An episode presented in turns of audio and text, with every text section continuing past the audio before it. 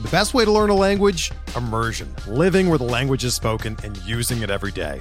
But if that's not in the cards this year, you can still learn a language the second best way, and that's with Babbel. Be a better you in 2024 with Babbel, the science-backed language learning app that actually works. Don't pay hundreds of dollars for private tutors or waste hours on apps that don't really help you speak the language. Babbel's quick 10-minute lessons are handcrafted by over 200 language experts and help you start speaking a new language in as little as 3 weeks. Babbel's designed by real people for real conversations, and their tips and tools are approachable, accessible, rooted in real-life situations and delivered with conversation-based teaching so you're ready to practice what you've learned in the real world. Here's a special limited time deal for our listeners. Right now, get up to 60% off your Babbel subscription at babbel.com slash bluewire. That's 60% off at babbel.com slash bluewire, spelled B-A-B-B-E-L dot com slash bluewire. Rules and restrictions apply.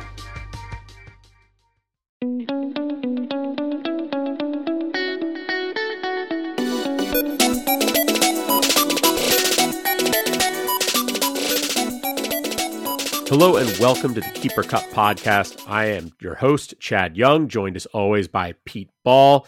And we are here today to talk about corner infield. It is uh it's not as exciting as I want it to be, Pete. No, it definitely isn't. Um third base, you know, I I've been talking about how thin third base is, it feels like for definitely over a year now, but first base too, as we were just discussing, it's uh things kind of look grim. Yeah, it's just not as not as nice as they usually do. Before we dive into that, just a reminder that we are a proud member of the Pitcher List Podcast Network. You can find us anywhere you listen to podcasts. Make sure to subscribe, leave ratings and reviews. You can also follow the show on Twitter at Keep or Cut. You can follow Pete at Pete B Baseball. You can find me at Chad Young. Always happy to hear from you. Feel free to reach out and tell us what we get wrong on these rankings. Two weeks ago, we did catchers. This week, we are doing first and third base. We'll get back to middle infield and outfield and pitchers before too long.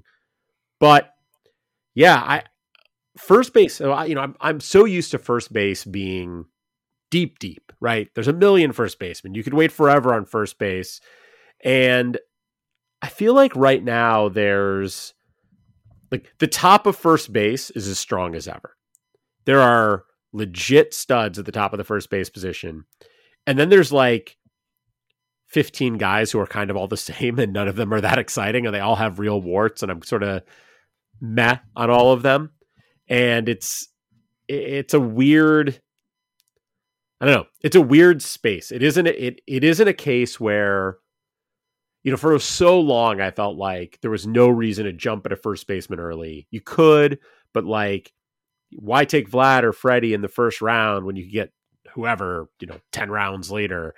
Now I feel more like they're like five guys I feel really good about. And then I get a little bit more concerned and then I might wait, right? If I don't get one of the top five at that point, I might just be like, eh, we'll just see what, what happens. But it's not a we'll see what happens because I know I'm going to be happy about it. It's we'll see what happens because I'm going to be nervous no matter what. Right, exactly. I, I, format does matter. So Chad and I really kind of tried to ignore guys who most likely wouldn't be drafted at first base. So that included names like Austin Riley, Kyle Schwarber, um, guys who next year will. I, am not sure if Schwarber will have first base eligibility, uh, but I know that Riley will. And there's a few other names there that are really just just names that we tried to ignore, try to filter it down to, to true first baseman, especially since we're looking long term, guys who are going to maintain eligibility at the position. But you're right. I mean, when I first started playing back in 2008, I'm trying to think of the names, and it's like obviously there was there was Pujols, there was Prince Fielder, there was Mark Teixeira, but it just felt like as the draft went on, there were still awesome first basemen. I think my first first baseman in fantasy was Ryan Howard, and it's just a position that we've kind of taken for granted, but it has gotten thin, and I think part of it is as these older veteran awesome names you know, begin to fizzle out. Your Miguel Cabreras, your Albert Pujols, and they certainly have fizzled out for a while. But there's others as well. Votto uh, comes to mind. They haven't really been replaced by elite first baseman. I, I, think that's ultimately the issue. We have this chasm between these veteran first basemen have been doing it for a while, and then there's not a whole lot after that. So I'm interested to see how our conversation goes today, Chad. I'm in a gladiator league right now. Have you have you heard about these gladiator leagues on NFBC? I have. They're they're interesting sounding. Yeah, they're. Uh, that's why I signed up for one. They're you just draft a starting lineup, right? That's it. Twenty three players, and that's it. There's no additions throughout the season. Two catcher, regular positions, five outfield, middle infield, corner uh, infield, and utility, and then nine pitcher slots. And I've kind of been because it's a 15 team league. I've been really cognizant of the positions that I'm drafting. You know, I wanted to take Devers, I wanted to take Marcus Semien to to get some you know, third baseman, second baseman. But now we're kind of deep into the draft, I guess. We're we're past pick 100, so we're well into it, and I still don't have a first baseman. And now it's in the back of my mind, like, man, this position stinks. Yeah, yeah, and in a, in a format like that, you can't really go with some of the platoon bats that are interesting, right? And we're, like we're not going to talk about him today, I don't think, but like Josh Naylor, I think is a is a guy I really like, and you can only really use him against right-handed or left-hand sorry, right-handed pitchers. You can only use him against right-handed pitchers. He's a left-handed hitter. You can use him against right-handed pitchers. And so in a, in a format like that, his value is really dinged because you can't put him on the bench when you need to. He's just in your lineup every day, and that's just the way it's going to go. And, and there's a there's a number of those guys. I think as you move down the list at first base, right, or and at third base, actually, when we get there, right, a guy like Brandon Drury becomes interesting. He's at both of those positions. You've got, you know, Trey Mancini, who I like better when you can use him for his with it with a platoon advantage. You've got Jared Walsh, who I like better when you use him with a platoon advantage. Like there's a handful of guys like that, and they're just, you know, Rowdy Tellez, much better when you can use him with a platoon advantage. And those guys are are way less interesting in in that gladiator format. So it's an right. interesting one. But with that, let's jump into our top 10 lists. I'll start off by reading. We're going to start with first base. We'll go through our first base discussion. I'll start with Pete's top 10 first baseman for keeper leagues. And he starts off with Vladimir Guerrero Jr., not a huge surprise there. Freddie Freeman second, Pete Alonso third, Matt Olson fourth, Paul Goldschmidt fifth. And actually, I'm going to stop there for a moment because we have the same one through five. So we are actually we have the same one through seven. My goodness. So Vlad Freeman, Alonso Olson, Goldie. Then we both have Vinny Pasquantino sixth and Nathaniel Lowe seventh. Your eight through ten is Rhys Hoskins, Andrew Vaughn, Triston Casas. I switched Vaughn and Hoskins. I have them eight nine instead of nine eight. And then I have Anthony Rizzo as number 10. So a lot of overlap here. The only players who are different are Rizzo and Casas, who we have as both having our 10th spots. And then we flipped, like I said, Vaughn and Hoskins. But that doesn't mean there's nothing to talk about at the top of these lists. And I think the, the first place to start here is Paul Goldschmidt at fifth, because I sort of surprised myself by having him that low. And then you did too. So I'm sort of curious, like, why did we both have him so low? And I'll, I'll let you I'll let you answer for yourself, and I'll tell you if I agree. Uh, well, I mean, it's it's pretty simple, right? It's it's age. We're we're ranking yeah. keepers, and although I don't I don't think Goldschmidt's going to hit this cliff, and he was frankly being disrespected for a while in fantasy, and and you and I stayed true to Paul Goldschmidt and kept ranking him appropriately on these lists, and and actually we kind of underranked him because he performed even our expectations. Um, and for sure, I, I don't think we're ranking him five is any kind of disrespect now, but it just I, like any other player, and this isn't a novel take, I have a hard time drafting them after a career season. And at age 34, Paul Goldschmidt went out and won an MVP award. Uh, and the thing that maybe sticks out a little bit is, you know, seven steals last year relative to the rest of his career. Um, you know, that's actually kind of low, but I, I don't know if you can bank on seven steals anymore. Like it wouldn't surprise me if he finishes this year with two or three. And if you're in a roto format, I wouldn't ignore those five stolen bases. That's not why necessarily I'd have him fifth. I just when it comes to age and you look at the four names above him, it's hard for me to imagine that long term I, I'd rather have him than any of those four names. And as a matter of fact, I think he's probably probably closer to six than he is to four, um, because I view those top four first basemen so highly. When I look at him, I think the thing that I struggle with a bit is he was so let's start with this. Razzball player rater just as a a good starting point. He was number two on the Razzball player rater. Not number two for first baseman, just number two. The only guy ahead of him was Aaron Judge, who you may have heard had a decent season. It's hard to argue with that. And then I was like, yeah, but you know, that was a bounce back year for him. And then I went back and I looked at the 2021 final player rater. Goldschmidt's number 14 on there. He's the first first baseman on the 2021 player rater as well. Now, part of that is he steals bases and other first basemen don't, and stolen bases tend to be overvalued. So there is some I think some debate there about whether he's really as highly ranked as the player raters tend to put him. But then you go back to 2020 and he was much, much lower. He was the 23rd first baseman in 2020. In 2019, he was the 12th first baseman. So, yes, the last two years have been great. And I don't think, I don't want to, and I don't mean to downplay that. And I would have him a little bit higher up if this were redraft. But in a keeper league where I do care about that long term value, he is, I think, riskier than the guys ahead of him because we've seen him. And and it's not this isn't just like, oh, at some point he's gonna age out. He's gonna be is he gonna be 36 this season? I think 35. Is that right? Yeah, he's 35 now. He turns he turns 36 at some point next year, but not till like September. Fine. Coming up on his age 35 season. Obviously an age at which players can can decline at any moment. But it's not just that he could decline at any moment. We've seen the down years. Right? We saw them in 2019 and 2020. And so it, it's hard to know once a player shows that decline, like when's it going to pop up again?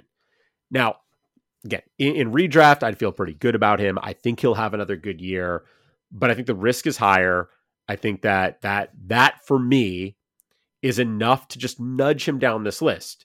Now, to that end, why not put him below Vinny Pasquantino, who, if you're talking long term, is young and super talented? Yeah, that was that was definitely something that I kind of struggled with, but at the same time, it actually really wasn't much of a struggle. I mean, this is this is the balance when we're ranking keepers, right? Because so much of it is is nuanced and and your league specific. But if we were talking dynasty, where you know I can just lock a player up for the rest of time, then sure I'd take Pasquantino. But I, as good as he was last year, he's got a while to go before he's what Paul Goldschmidt's been and and you're getting absolutely no speed from Pasquantino. Whereas if Goldschmidt's speed does keep up, then that's obviously a huge advantage for him. So, um, I would understand an argument if if we were to say that uh, we want to put Pasquantino above Paul Goldschmidt, but for me, uh, I I can't do that yet. Whereas the other four guys ahead of him, we've seen all of them put forward amazing, consistent fantasy elite production. Yeah, I, I think the other thing that that stands out about the five guys in those top five spots versus Pasquantino is the lineups they're in. And in five by five, that still matters a lot in terms of scoring and driving in runs. Vlad with the Blue Jays, who are maybe not having the the best offseason in terms of their offense, but are still a very strong offense. Freddie's with the Dodgers, who are still the Dodgers. The Mets are going to score plenty of runs. Atlanta just keeps trading for good bats from other from I would say from other teams. They just keep taking the best bats from Oakland every offseason. Olson the last one and Murphy this year. Like that offense is going to be great. The Cardinals offense was very good last year and should be again. And then Pasquantino's on the Royals. And that is just it's a big hit. And I think it shows up like if you look at their NFBC ADPs, You've got Vlad and Freeman both within the top 15, 11th and 13th. You've got Alonso and Goldschmidt in the in the 20 to 30 range, 21 and, and almost 30 for Goldschmidt. Olson a little bit further down at 47, but there's a big drop before you get to Pasquantino at 90. And I think that just shows that, like, you know, to me, the sort of one to one and a half round ADP difference between Goldschmidt and Olson is probably close to fair in redraft. I think I'd have Olson a little bit closer to Goldschmidt than that. I think he he still could have a, a really huge season, his second full season out of Oakland. We'll have to see. But that but there isn't enough in the age, and there's too much risk with Pasquantino to to drop him to drop Goldschmidt below him. Which brings us to the guy behind Pasquantino, which you mentioned as we were talking, you know, prepping for this episode. We both had Nathaniel Lowe seventh, and you were like, "Man, I was reluctant to put him there. I don't, I don't, I really struggled with that one. I, I struggled a bit too, and yet I don't know. It, it seems like the right place to put him. It's where it's actually again, it's where he is in terms of ADP. It is if I look at last year's player rater, he was actually a little lower than that. He was ninth among first basemen.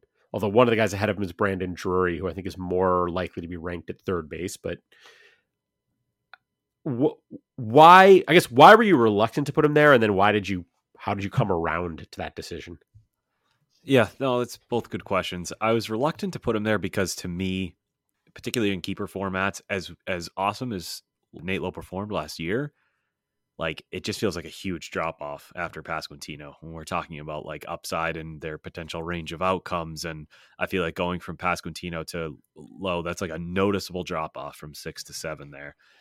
The other thing is like I mean, I it, I don't even know how to put it into words because he hits both sides so well it just felt like last year. I, I don't know. I want to see him do it again. I guess I'm not ready to make the plunge. His walk rate plummeted, which was weird. He has had a a really strangely high, like extremely high BABIP so far throughout his major league career. And I, am wondering if that at some point is going to level off. I mean, he barrels the ball a lot. He hits it hard, and his line drive rate is has been fine. I mean, in 2020, it was definitely an outlier at 36 percent. But I mean, it's not like he has some kind of batted ball profile that suggests he should have the super high BABIP, and he's obviously not a fast guy. He's 44th percentile sprint speed. So I'm curious what happens if that BABIP reverts a little bit. If we get more closer to what he was in 2021 and before that, as opposed to this like crazy breakout under the radar 2022 that has somehow shot him up the first base rankings because the rest of the position just doesn't seem that exciting. So another guy who had a similar I guess you'd call it a breakout last year, although really he put up the same season or very similar season in 2022 as to what he did in 2019 is Christian Walker. Neither of us have him in our top 10. But I mean, you look at what Walker did last year. Again, going back to that Razzball player rater, Walker was fifth. Goldschmidt, Freeman, Alonso, Vlad, Walker. Olson, CJ Cron was behind him, then Brandon Drury, and then Nathaniel Lowe. And again, I think you and I both, you know, neither of us put Walker in our top 10. I, I think for me, I, I struggle with Walker because, and this is a little bit like what we talked about with Goldschmidt. He was so good last year, but we've seen as recently as 2020 and 2021 what the bad version of Christian Walker looks like. And it's, it's a step down. It's a meaningful step down from from where he was this past season. And even in 2019, when he sort of put up the same I guess we'll say the same raw numbers that he did, similar raw numbers to what he did in 2022. 2019 was the rabbit ball year, right? And so those same raw numbers just weren't as meaningful. And so this season really stands out for him as something he just hasn't done before, and he did it at age 31. Yeah, the the Christian Walker one is a little weird. Um, age 31, he's a little bit younger than you might think. I, I, for some reason, my head, Christian Walker was older. Um, I, I think there are some things that he did that might end up being sustainable. Like the the strikeout rate was under 20%. And you look at the swinging strike rate, that plummeted for him. Um, he's a career 12.5% guy, and that's only that low because this year he was at 10.2%. I say this year. In 2022, his swing strike rate was 10.2%, which is awesome for someone who earlier in their career was just a strikeout fiend yeah. and was posting back to back seasons of 33%. So if he really has cut down on that, on the strikeout rate, and when he makes contact, it's thunderous, then uh, like, sure, he could, he could sustain it. But he, he again kind of fits this mold of like, out of nowhere guys, like you said, after the age of 30, not that Lowe is after the age of 30, but just first baseman who came out of nowhere, exploded on the scene with power. And it's like, do you, are you ready to go all in on that? Is that real? Or do you want to see it for another season? And when we're talking about keeper leagues, I want to take guys with track record or guys who were supposed to have this huge upside and we're yet to see it. Walker yeah. and to a lesser extent, Lowe kind of fit that mold. Yeah, and I think with Walker, as, as I'm looking at him now, part of me, I, I wonder if I should have put him in there over Rizzo in my top 10 and maybe even above Hoskins and or Vaughn because not only did he have that the power breakout last year, but as you said, he, he, he made big strides on his strikeout rate. He posted the second best walk rate of his career, and he had a 248 BABIP, and he is not like there's nothing in his profile that suggests he should be a 248 BABIP kind of guy. Now he increased his fly ball rate last year, and so that had something to do with that. But if he sort of keeps doing what he was doing and gets more reasonable batted ball luck, there might actually be another level there. So I, am sort of as we're digging in more on Christian Walker, coming around to the idea that he he maybe should have been in the back part of my top ten, and I may I may go grab a couple of Christian Walker shares here and there because I'm I don't know. I, am I'm looking at this. I'm like, well, if I'm going to put Lowe at seventh, why why wouldn't I be comfortable with Walker right near there? So, yeah, I I would have I would have Walker above Rizzo, and I I would definitely have Walker above my number ten in redraft. In redraft I, for sure. I, I, I don't know. I, I, I keep thinking back to what you said of basically this like not much changing and just kind of coming out of nowhere. And like, yeah, the you brought up the fly ball rate. It, it went up a smidge, like less than two percentage points. Like otherwise, nothing in the batted ball profile looks all that different. Um, it it's kind of inexplicable. So I, I'm curious to see if he does it again, but I'm not holding my breath. Yeah, I think I don't know it's worth gambling on as you get into this back half of the top 10 area, right? We, we talked at the beginning sure. about how like there's this top five and then it sort of like, oh, I don't really know where to go from there.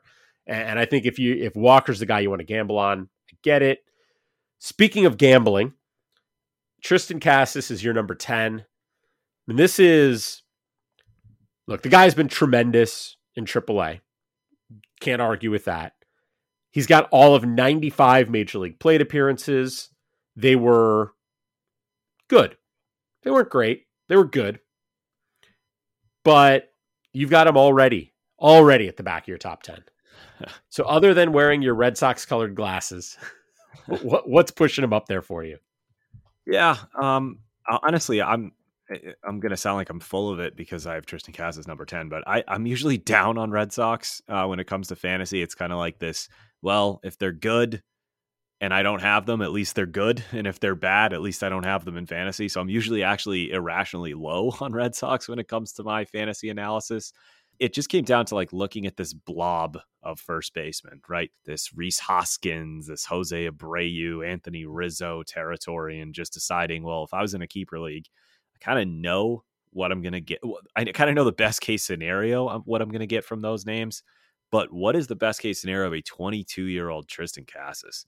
And I, I think it's something that we may be underappreciating. Like the Red Sox are going to suck. There's no two ways about it. But this guy's because of that. Uh, I don't I don't think Triston Casas is in a whole lot of danger.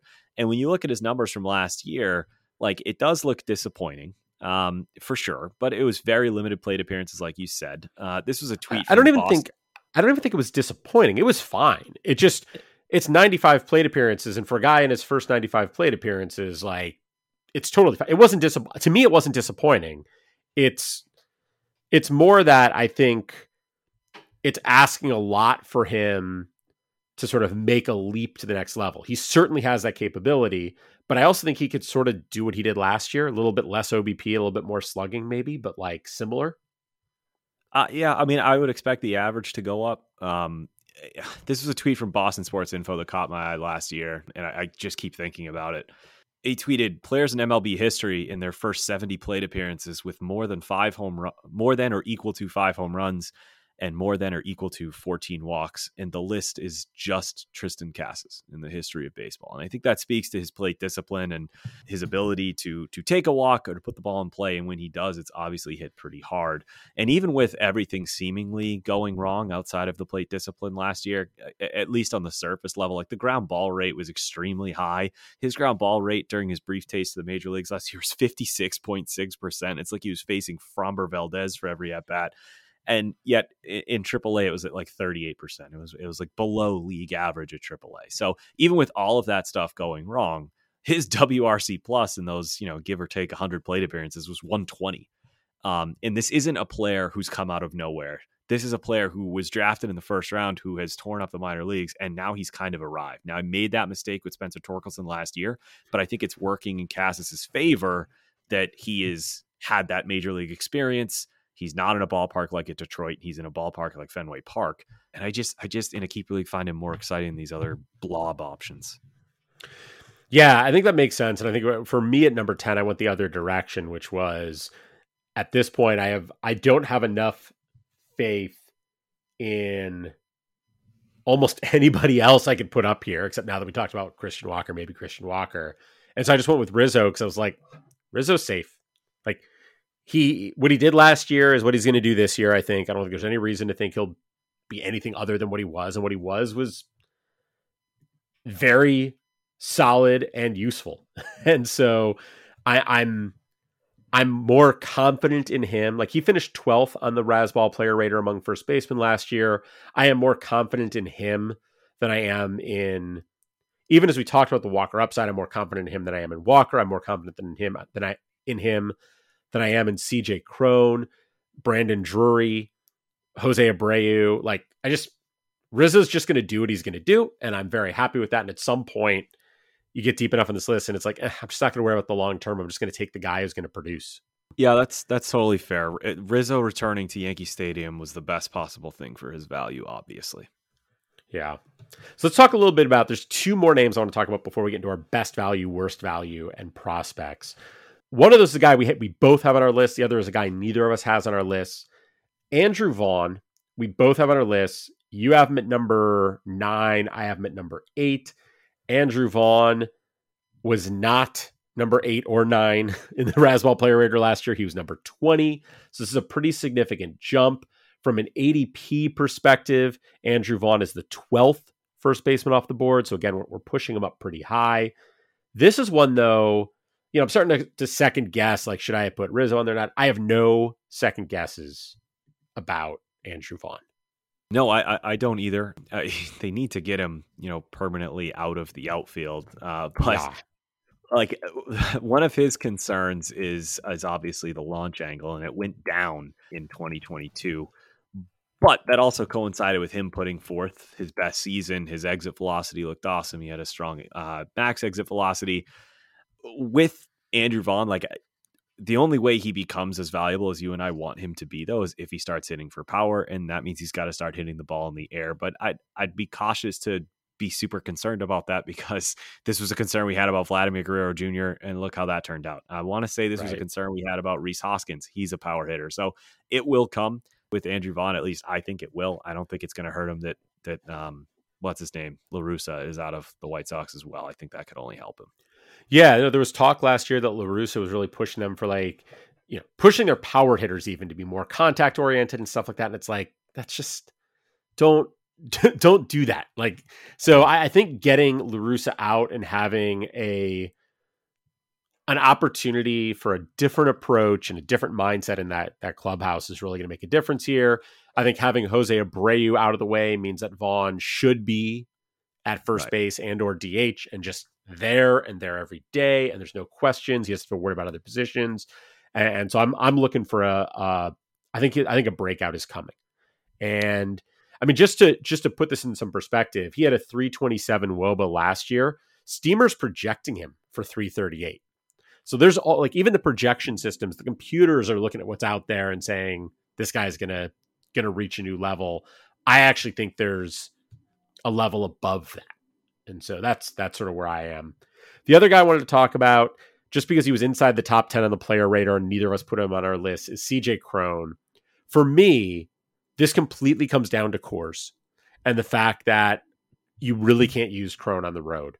And I, I know you know, we it's weird. I've almost flipped the script on how I feel about Rockies players because for so long it was like, oh, this guy's going to be in Colorado. He's going to he's going to mash because he's got the thin air and blah blah blah blah blah.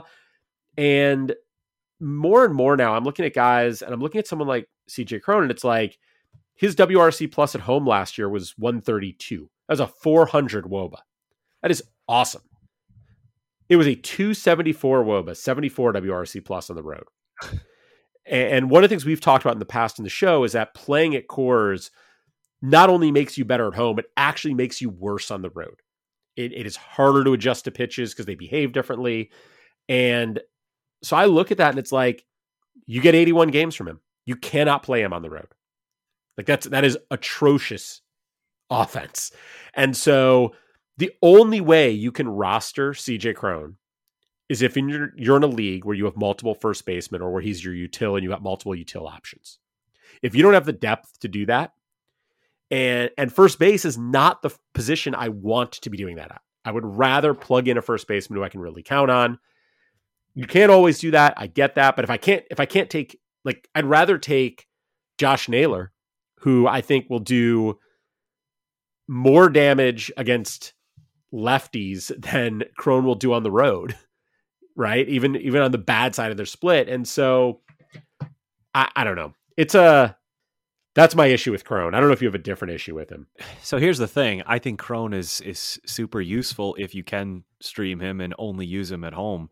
But For like sure. if we took him if we took him out of Coors, I don't I, I don't view him as a top 20 first baseman. Like he, he's he's put forward some strong seasons in the past for sure, but like I don't think the talent is that great. Like when I look at Trevor Story or I look at Matt Holliday, Nolan Arenado, whoever when they played in Coors, like I'm gonna deal with on the road and eh, and still get excited about them if they get traded outside of those places or if they sign outside of those places because the talent is still very good. I just don't think that's the case with CJ Cron. He's only had one season where he averaged over uh, 90 miles an hour in terms of exit velocity. He's always put forward high max exit velocities, but he's never been this like, I think physically we look at him, he's like, oh, big, bulky first baseman must just hit for a ton of power. Again, he's he's had some power seasons in the past. He's he's had one 30 homer season that wasn't even last year. That was all the way back in 2018. He's just not that good. So, like, I, I to me, Coors helps him because he makes him useful. If he wasn't there, I, am not take. He's not a starting first baseman to me in a 12 team league. Yeah, that's fair. That's totally fair. So let's jump to our best and worst values. Your best value, we've already talked on, so I don't think we have to go into it in much depth. But you you said your best value at ADP, which over the last month or so, Triston Casas's ADP at NFBC is 239. You're calling him your best value.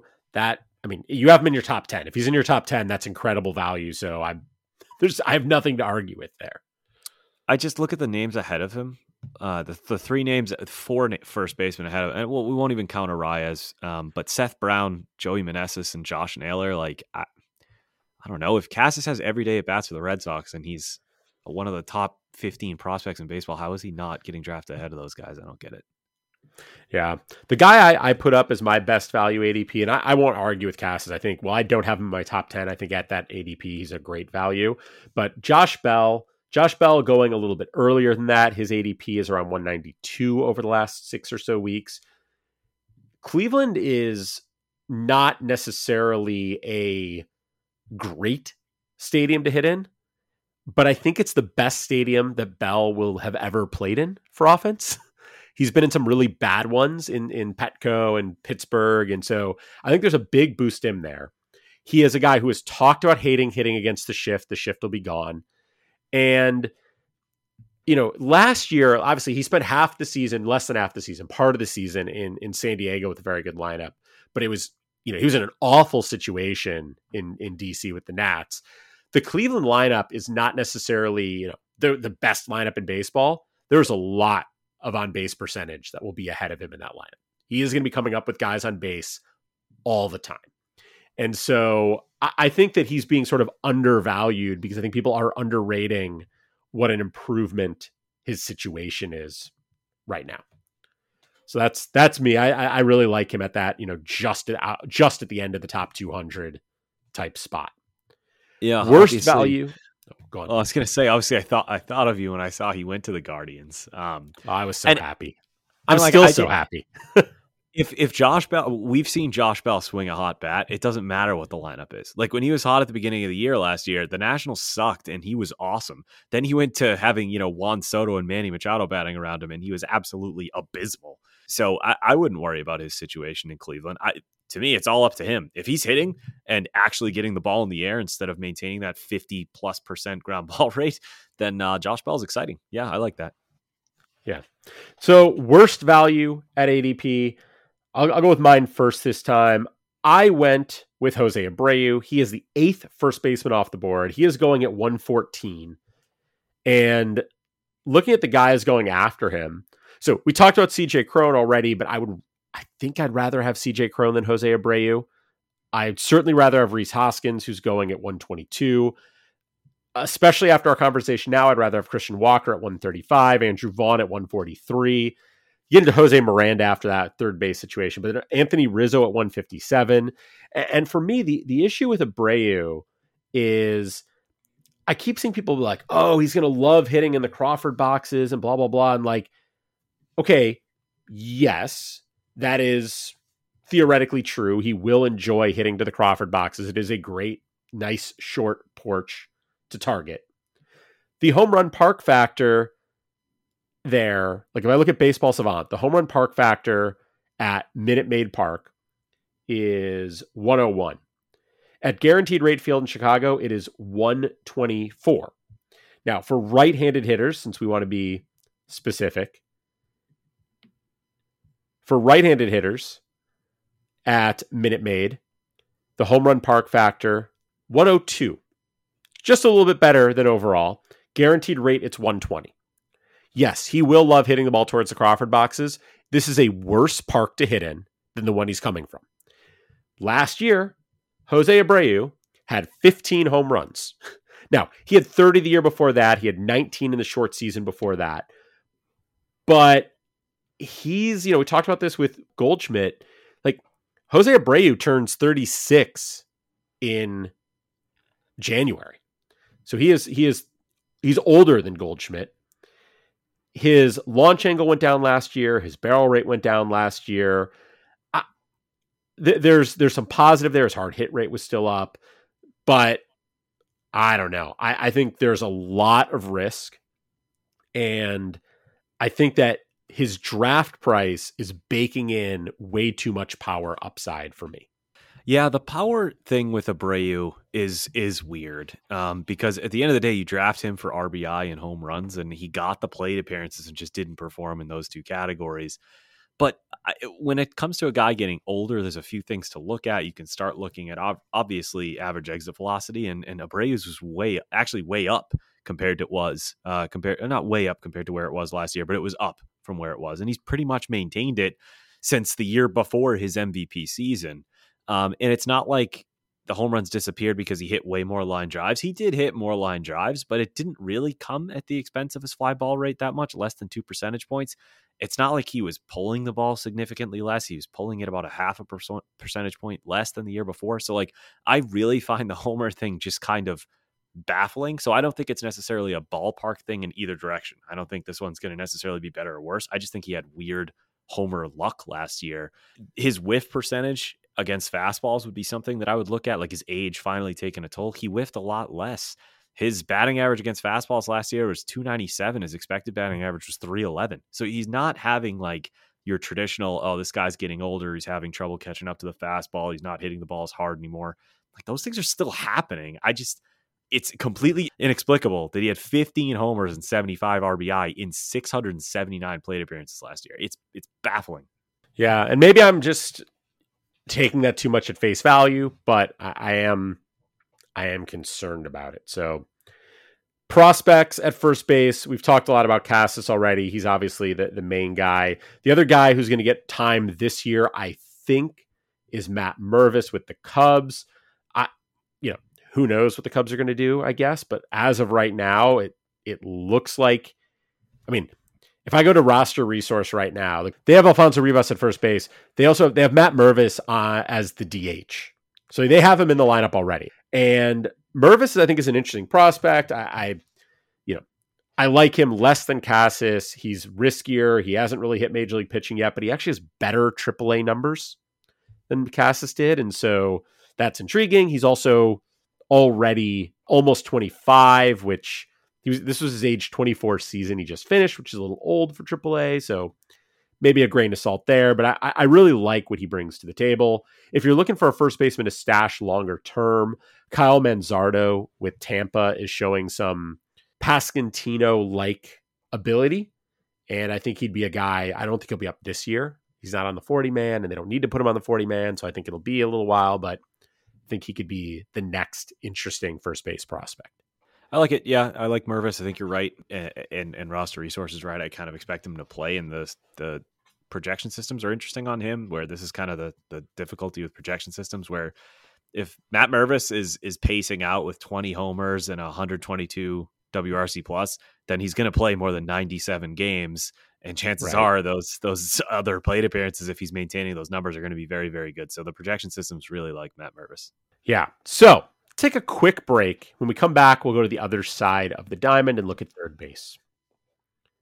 All right, welcome back. As mentioned, we're going to jump over to third base now. And like first base, some studs at the top, and then it gets a little bit more questionable. We have the same top four, but a slightly different order. We both have Jose Ramirez first. You have Rafael Devers third and Manny Machado second. I have Devers second and Machado third. We both have Austin Riley fourth. And then we start to mix things up a little bit. So starting from fifth, I have Nolan Arenado, Alex Bregman, Bobby Witt Jr., Gunnar Henderson, Jose Miranda, and Matt Chapman. You have Witt fifth, Arenado sixth, Bregman seventh, Gunnar Henderson eighth, Chapman ninth, DJ LeMahieu tenth. I also I'm gonna I'm gonna jump right to this. I'm gonna jump ahead. When we get to our worst ADP value, Bobby Witt Jr. is the guy I have as my worst ADP value. And even though we've only looked at a couple of positions so far, I'm going to go ahead and say right now that Bobby Witt Jr., whose ADP over the last five and a half, six weeks is 7.45, is the worst ADP value in NFBC right now at any position. And I think it's crazy, legitimately crazy to me that he is going that high. Now, part of the reason that he's going that high is that he's he has shortstop eligibility for NFBC. So, like, is he really more valuable in NFBC than Manny Machado, who goes eight picks later than him. If they were both just third baseman, maybe not, but eight picks might be enough that that he'd still be going that high. I I just don't get it on Witt. Witt last year was the fifth best third baseman on the player rater. That is now I, I don't know how the player rater handles position adjustments, but he is shortstop eligible there. So he's the fifth best third baseman, but shortstop eligibility might impact that. We know that he steals a lot of bases, which we've talked about in the past can be overrated by the player raters. And yet he's going as the second one off the board, seventh player overall. And I just like, I don't understand what people are expecting from him because he got 632 plate appearances last year. He's not getting much more than that. He'll probably get less. If I had to if I had to bet an over under at 632, I would bet less. Gets dinged up at some point, misses some time, doesn't get to that many plate appearances. He had the 20 home runs and 30 stolen bases. That's great. He only had 82 runs and 80 RBIs, but as we talked about with Pasquantino, that lineup is not very good. He had a 254 average, but he strikes out a decent amount. He doesn't walk very much. He's going to be very BABIP dependent on getting that batting average up, and I don't think he's going to. So I think he could very well go out and do exactly what he just did. And if he does that, that would be a great season, and his draft price will look terrible if that's what happens. Yeah, I, I can't say I feel too differently on Bobby Witt Jr. I think in the industry, you and I are, are definitely on the lower end. I think for some people, it's as simple as this is a guy who in 2030 was a top prospect, yeah. 22 years old. And uh, this does matter. He's on a team that loves to run. Um, so like I wouldn't expect those stolen bases in the short term to be going anywhere. You know, you brought up the average and how he's going to be pretty BABIP dependent. I agree, and uh, that's going to be a problem for him if he keeps doing what he did last year, where he was all fly balls. I mean, his fly ball rate was over 10 mm-hmm. percentage points higher than the league average if you were hoping to get more batting average out of Bobby Witt, then you need. And it was that way in AAA, and it was that way in Double A. He's right. a fly ball hitter. He just is, and and the launch angle up at nearly 17 degrees. Like if you want the average to go up, then then you need him to to lower that launch angle, hit more line drives, hit more ground balls, and there's just nothing that suggests that's going to happen. And so even with hitting all those fly balls, the average exit velocity, the the how hard he was putting the ball in play wasn't strong enough to really give him that many homers. He had 20. Now he's going to get older, he's going to get stronger and and all that's great, but if you have a guy who's got a fly ball rate that's that high and his home run to fly ball rate is only 9.3%, well you could say that, you know, maybe some some positive regression as people like to put it is coming his way. I don't know if that's going to be as much as they think. And I think you could have a season of like, he's good. He's one of your better players in your roster, but he probably wasn't worth that first round pick you used to get him. Yeah. And that, that's what it really comes down to. And that's where, you know, I have him seventh on my list and you have him, you have him fifth. The guys like I put Arenado and Bregman over him. You have Arenado and Bregman right behind him. Maybe I'm overreacting, right? Maybe I'm just so annoyed that he is being picked so high. And I'm like, no, I would push him all the way down to seventh. Like maybe he should be fifth but like I cannot see taking him as a third baseman over Devers, Machado, or Riley, and he's going over all of them. And I don't think I would take him over Arenado or Bregman. And I, you know, he could very much prove me wrong. I don't see. I think he is more likely to have a little bit of a, a rough sophomore season and take a step back from what he was than he is to actually move all the way up to being a first round value. Like again, on the player rater last year, he was 26th overall, which is either late second round in a 15 teamer, early third round in a 12 teamer. I think he's more likely to perform like a fourth or fifth round pick than a first round pick. Now, that's not to say I would wait till the fourth or fifth round to take him necessarily, but that's I don't know. I, I just think there's a lot of risk that is that that price just doesn't come close to accounting for, and so that's why I have him so low. I, it's half of it is just he wasn't he wasn't this good last year, so I don't know why we're suddenly expecting that he'll he'll, take, he'll make a big step forward. I, I can't I don't know. I can't see putting him in my top two, and that's what his ADP is asking me to do and what could really work against Witt uh, is if stolen bases are a little bit more uh, in volume and dispersed around the league, right? Because that that's why he's going so high. I mean, it just is. Yeah. Like uh, these early drafts, these, these draft and holds, these gladiator leagues, they're they force you to kind of commit to drafting like guaranteed stolen bases, which Witt Jr. is. You never know what you're going to get from Machado there. Devers is not going to offer any steals. Riley's not going to sure. offer any steals. So I think part of it is not part of it. I think the entirety of it is is the stolen base potential. Yeah. I also think you, you mentioned it's a team that likes to run, but they have a new manager. So we're going to see true. what their that's a good what point. their style is and if it changes. Now, I don't think he's going to run a whole lot less, but I don't know. You, I, I think you're. I, I, just think you're asking a lot to assume that he's going to steal, even stealing thirty again. Like 2021, which is really his only minor league season across Double A and Triple A, he stole 29. He was caught 11 times over that time too, which is is not a. It's not a bad percentage, but it's not great. I, I don't know. I'm.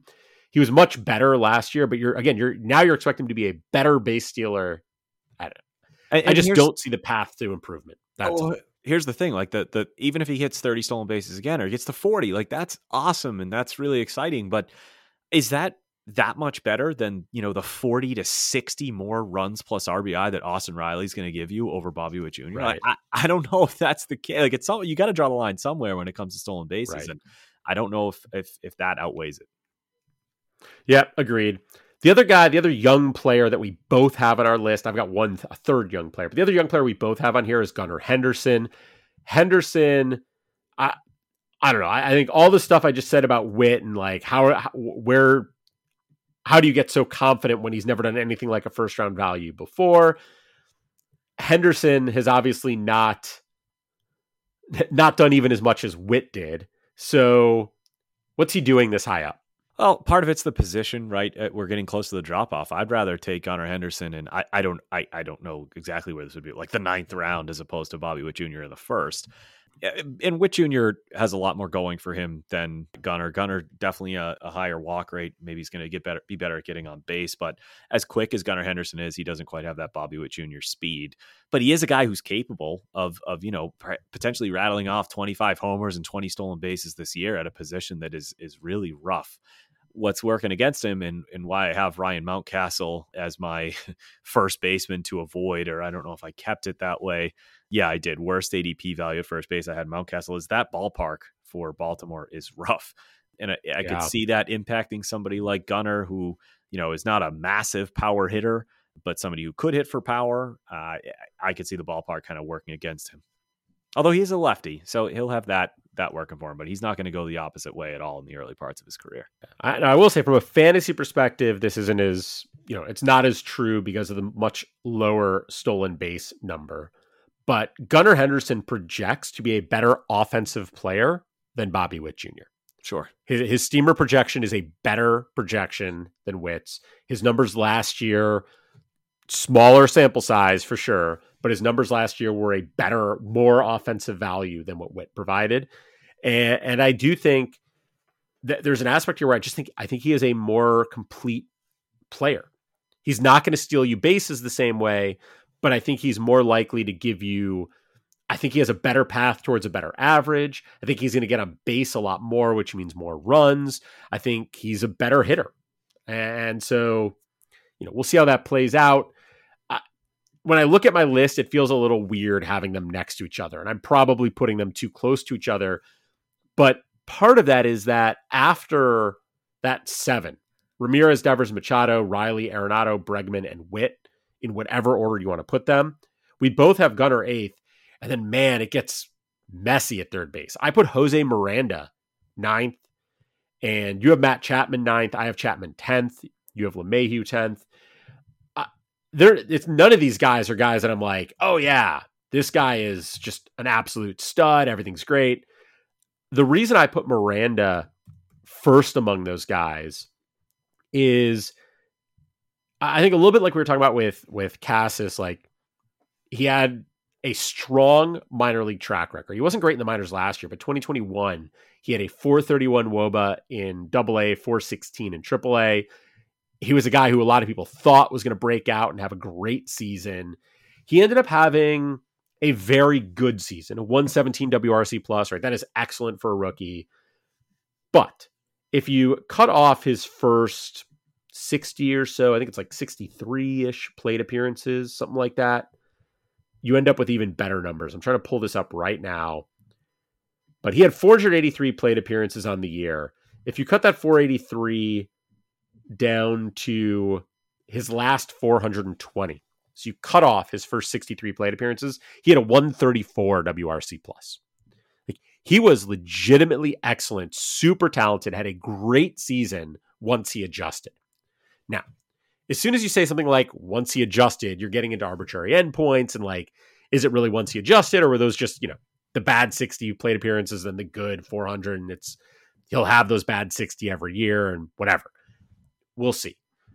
But even if he doesn't bounce back, and not bounce back, even if he doesn't perform like he did outside of those first 60 plate appearances, last year he had a 268 average. He had 15 home runs and just 483 plate appearances, which would easily go up to over 20. 45 runs and 66 RBIs. He hit pretty low in the lineup. He should move up in the lineup. He started the season often hitting like sixth, seventh, eighth. By the end of the season, he was leading off a, a decent chunk of the time for the Twins, and when he wasn't, he was hitting second, third, fourth. He'll be in the the heart of that lineup this year. And, and if you look at the 420 plate appearances, of those 15 home runs he hit, he hit 14 of them in that 420 plate appearances. Like the, he has a real path to 20 to 25 home runs with a good average, a lot of runs, a lot of RBIs. He's not going to steal you any bases. He's just not. He had one last year he might get zero next year. so be it. That's fine. But I, I'm I'm a I'm really excited about him. I think his upside is really high. And so this is a this is a case where I think he is a risky play as the ninth third baseman off the board in keeper leagues, but the upside is big. Yeah, I'm I'm a Miranda fan. Um, back when he was posting those ridiculous numbers in AAA, I was trying to get him off Pitcher List, well, formerly of Pitcher List Dave Sherman in one of our Ottoneu leagues for quite some time. I wish I was able to pry him. I put DJ LeMahieu tenth there as kind of like a statement. Looking at my list, I did have Miranda ahead. Oh no, I did not have Miranda. I had Chapman. I'm sorry, ahead of LeMahieu, and I have LeMahieu ahead of names like Suarez, like Miranda, who we were just talking about, and, and like a few of these other guys, as kind of like a statement where I don't want to forget about DJ LeMahieu in drafts. And when I look at a name like Jose yeah. Miranda, that lineup around him is just going to be bad. And so when we're talking about keeper leagues, we're not talking about five to 10 years out. We could be talking about just who's going to be better over the next three years. And that's still right. an aggressive thing to say for DJ LeMahieu, who's clearly over the last two seasons kind of fallen off a little bit. But I, I think there's a really good chance that LeMahieu gives you better value than pretty much all these guys. Like Josh Jung and his his basically 40% K rate, never taking a walk. And like, how long are we going to wait for these players? A Gunnar Henderson, a Bobby Witt, a talent like that, I'll wait. And you know what? Maybe I'll reach just a little bit to get them over someone I might feel is going to be better in 2023. But DJ LeMahieu, I could see just a consistent, safe skill set being better over the next two to three years than some of these dart throws. And so I didn't want to forget about him at uh, at number ten. But I am a I am a Miranda fan.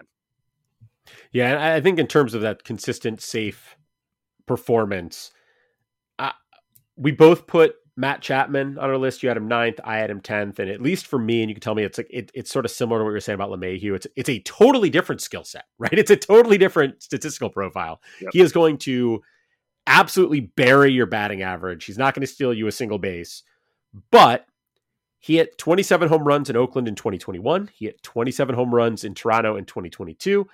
I would bet on him hitting something around 27 home runs again in 2023.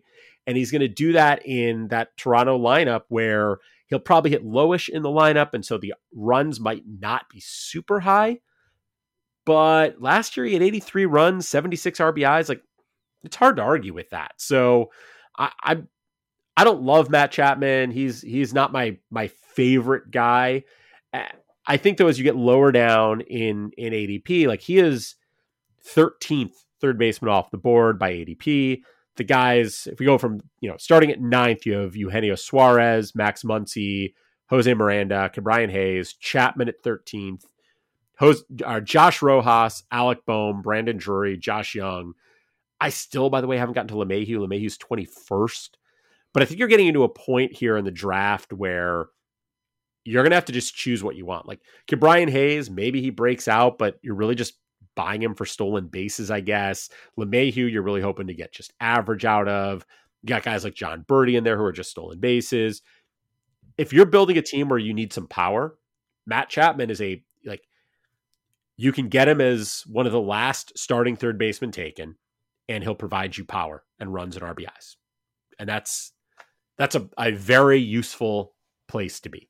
So I, I got to ask because I, I agree with you 100%, but what made you go Chapman over Suarez? That's a that's a very fair question. I, I think for me, Suarez is I guess he feels riskier, and maybe that's not fair, but you know, in in 2021, he had just a 198 batting average. It was 202 the year before that. I know Chapman's not going to be great in batting average, but I, I, think he should be a little bit better than that.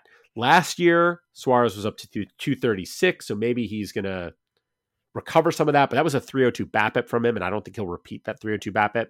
He also had fewer runs, although more RBIs last year. I I don't know. They're they're very similar to me. I Chapman feels less risky. There's less upside, maybe, but I think there's less risk. Yeah, I agree with that. I don't even know if there is less upside. Like Suarez has the monster home run seasons in the past, but the ballpark difference between you know where he was in Cincinnati and where he is now in Seattle is so drastic that I don't know how much that that really holds up. Suarez has had a nice little career resurrection, particularly last season, but I think I think I'm with you. I like Chapman just just marginally more, but I do view them extremely similarly. Yeah, I, I'm I'm sort of I don't know. I'm going back and forth. I think this is also one where like Suarez has, I think, more on base upside. Although Chapman walks a decent amount too, so maybe that's not even true. I don't know. They're very similar. They're very similar, and maybe as I'm looking at it now, maybe I could have switched them. Maybe I should have switched them. Chapman's a couple years younger. Maybe that makes a difference. I, I don't know. They're very close. Very close. So let's jump to our best and worst ADP values. I already talked about my worst ADP value being Bobby Witt Jr. We don't need to rehash that. But you just asked me about Eugenio Suarez, and you have him as your worst ADP value. So talk to me a little bit about that. Where he's going right now, and obviously we're not looking at keeper league ADP because there's really no such thing. But where mm-hmm. he's going right now in drafts, I think is like the beginning of a tier. And so almost like by default, I have him as the worst value because I look at the first eight third basemen off the board. It's Jose Ramirez, Bobby Witt Jr., Manny Machado, Rafael Devers, Austin Riley, Nolan Arenado, Alex Bregman, and then Gunnar Henderson. Now, mm-hmm. there's a teardrop from Bregman to Henderson for sure. But to me, Henderson's in his own spot where like there's tremendous upside, there's stolen base upside. He could kind of be an all categories contributor for you and then we get to the disappointments and the like guys like Chapman and Suarez who like you just know what you're going to get. There's a very clear drop off. And so if there's a new tier, well, I don't want the first name in that tier. I'm going to want whoever the last name is. For me, that's DJ LeMahieu. And the first name in that tier is Eugenio Suarez. So it's nothing against him. It's just kind of by default. I, I viewed him as the worst, worst value going right now. Yeah, that makes sense. And I think, uh, you know, you and I are, I mean, at some level just defining the tier a little bit differently because I went from Suarez down to Josh Jung in ADP. So Jung is a 210 ADP versus Suarez at 147. LeMahieu's all the way down at 249. So it's a, it's a bigger drop off to get to that next group. And Jung to me, I put as my best value ADP because I see him in a similar sort of three to four round range, four to five round range, maybe with some of those other guys, but with the most upside of that group. Um, now, Miranda, maybe I should have said Miranda at at 157 because as you as I already said, I'm pretty high on him. Jung going more than 50 picks later though has similar upside but more risk. And so I don't dislike Miranda at his ADP by any means. But I think if I was just going best pure value I don't know. I mean, Jung, like, yes, he had that 38.2% K rate last year. It was only in 102 plate appearances. He hasn't really put up a large number of plate appearances in any season, which is a, a concern in of itself. But in 2021 in AAA, he had a 21.8% K rate. It jumped up in 2022, but we just haven't seen like consistent playing time from him. And I think when he gets it, I think he'll strike out at a lower rate, which I think will put him in a position to put up a, a more interesting batting average and, and gives him some real on base upside as well, given his walk rates in the minors, although it did not translate last year at all. So I, I just really think where he's going at the price he's going, he just offers more more possibility than the guys around him. Yeah, I like the Josh Jung pick. You remember we have Matt Heckman on. I know he's he's a huge Josh Jung fan, so I'd be interested to see what his yeah. take was on uh, Jung strikeout rate last season. But you're right. I mean, uh, it was a tough spot, right? He was called up after uh, after an injury. He's supposed to start the season with the team. We all thought he was going to start the year as the third baseman, and I, I want to say he had shoulder surgery. Um, so yeah. uh, I mean, I can imagine like, hey, here's what Major League Pitching is. Hope your shoulder's feeling okay. Go get him, sport. Like I, I totally understand him having a disappointing season, so I don't I don't mind rolling the dice um, with him at, at that ADP for sure. Yeah. So we talked about Jung is my best ADP value. LeMahieu is yours, sort of for similar reasons, just depending on how you define a tier. Bobby Witt Jr. is my worst ADP value. Eugenio Suarez is yours. Uh, in this case, for very different reasons. I just think Witt's being way overdrafted. You're you're you're not even necessarily saying Suarez is being overdrafted. It's just if you're in that tier, wait till the end of it, not the beginning of it, which makes total sense. Then we get into prospects, and we, we've talked about some of them. We talked about Gunnar Henderson. We talked about Josh Jung. There's a couple of other names for this year that I think are interesting. And they're both in a sort of similar spot where they both play for teams where there's nothing really right now today stopping them from getting playing time. But if I told you that one of these teams was going to like sign Dansby Swanson or do something else and, and suddenly clog up their infield further, it wouldn't be a huge surprise. And those two guys are Miguel Vargas of the Dodgers, currently slated to be the third baseman on roster resource, and Brett Baty of the Mets, currently slated to be in the minors by roster resource. But the Mets, I mean, as much as the Mets have done, like Mark Canha in left field has still been a bit of a disappointment, and Eduardo Escobar at third base was very much a disappointment. Dan Vogelbach at DH has been fun, but I, I don't know how confident I am in him keeping his job. Like there, there's some there's some moving parts in that that lineup, and any number of those guys could end up opening up room for Baty to take a job. You know, Canha struggles, so they move Jeff McNeil from second base to left field, move Escobar from third to second, and move Baty into the lineup. So both the you know Vargas right now today has the clear path. Hard to know what either of those teams is going to do between now and opening day. I listed Baty on my list, and you put Vargas in yours. Do you prefer Vargas to Baty? I do, and actually, for for what you were just describing, well, first of all, from just a talent perspective, I, I, like Vargas a little bit more. I think he's, I think there's a little bit more upside there, a little bit more expected. Apparently, you know, depending on who you read, Steve Cohen is not excited about the offense. You know, like they, they made a lot of moves, but he still thinks that team does not have enough offense, and so I can't imagine the rookie third baseman who in a very short stint last year only hit 184 granted that was with a strikeout rate under 20% that was with a babip of just 179 you know i'm, I'm not like cooling on brett Baty because of these 42 plate appearances but if you are steve cohen and you're looking to improve an offense i think that's a part of the the diamond that you put a circle on and, and maybe that means Baty ends up getting moved because all of a sudden free agency is really starting to thin out whereas on the flip side of that you look at Vargas, like the Dodgers are a team that love to play their own young talent that is not going to go out and make some $400 million signing. I think, like you said, it's more likely that Vargas starts the year in the lineup, and I'd like to see him get a fresh start. He's just so good in the minor leagues. And you look at the steamer projections for him, they're projecting a 122 WRC plus 20 homers in just 130 games. And again, if someone's pacing out 122 WRC plus 20 home runs, he's probably going to play close to 150 games, assuming he stays healthy. So those numbers could be even better. Steamer seems pretty high on on young guys on prospects this year, but, but yeah, that's where I'm at. Not not as high on Baty, but definitely on Vargas. Yeah, makes sense. I, I like both of them. I think you know the interesting thing for me at third base when we talk about prospects is we talked about Henderson, Jung, Baty, Vargas.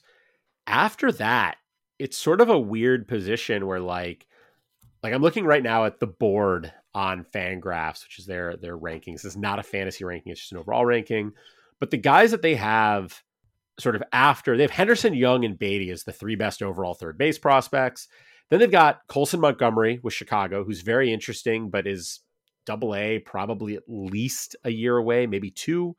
Junior Caminero with Tampa Bay, who's only an A ball. Colt Keith with Detroit is in high A. Orelvis Martinez is in double A with the Jays, but he, I don't think you get to see him this year. Brady House with the Nats is in A ball.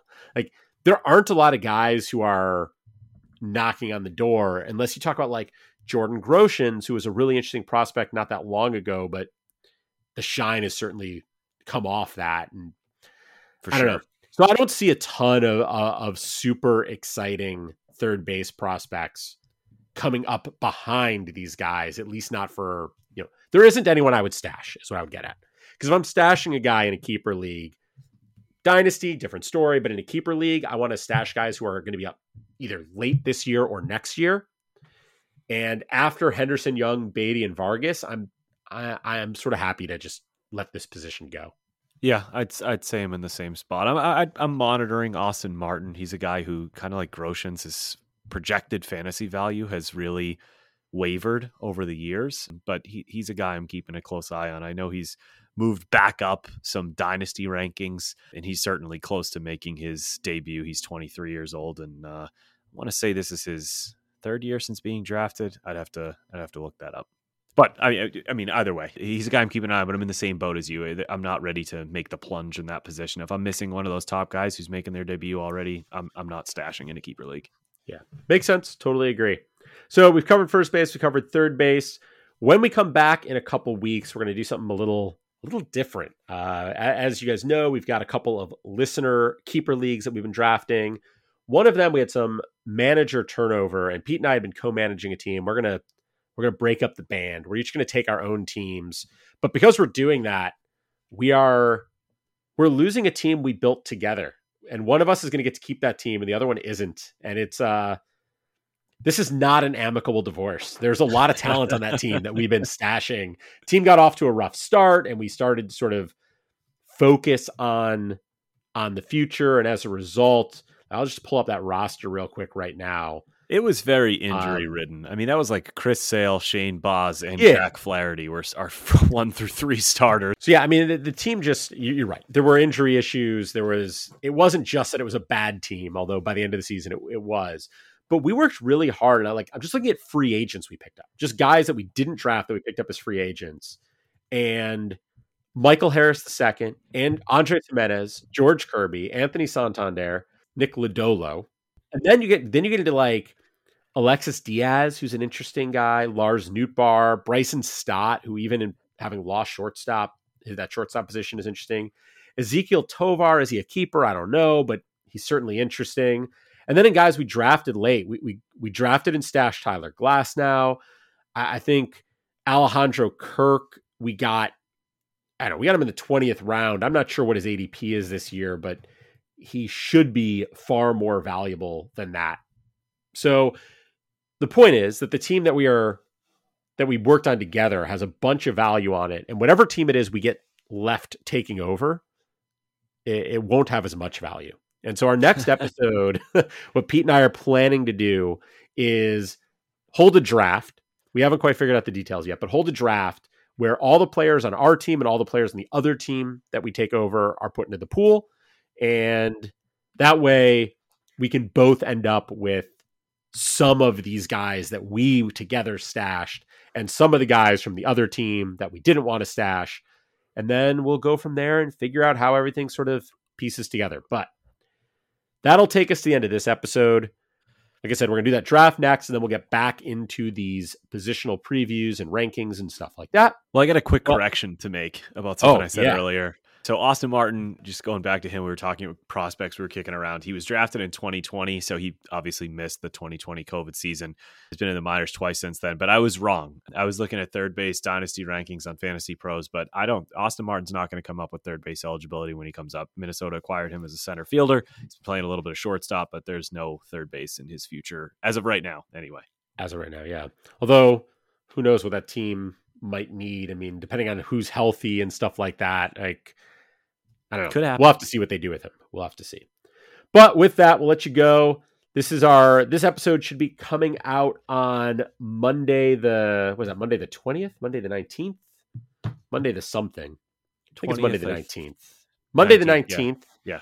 And then we'll be back with you, which means that's it. You don't get us through the holidays. You're on your own for Christmas. You're on your own for New Year's. You're on your own for Hanukkah. We'll be back with you on January 2nd with that draft episode.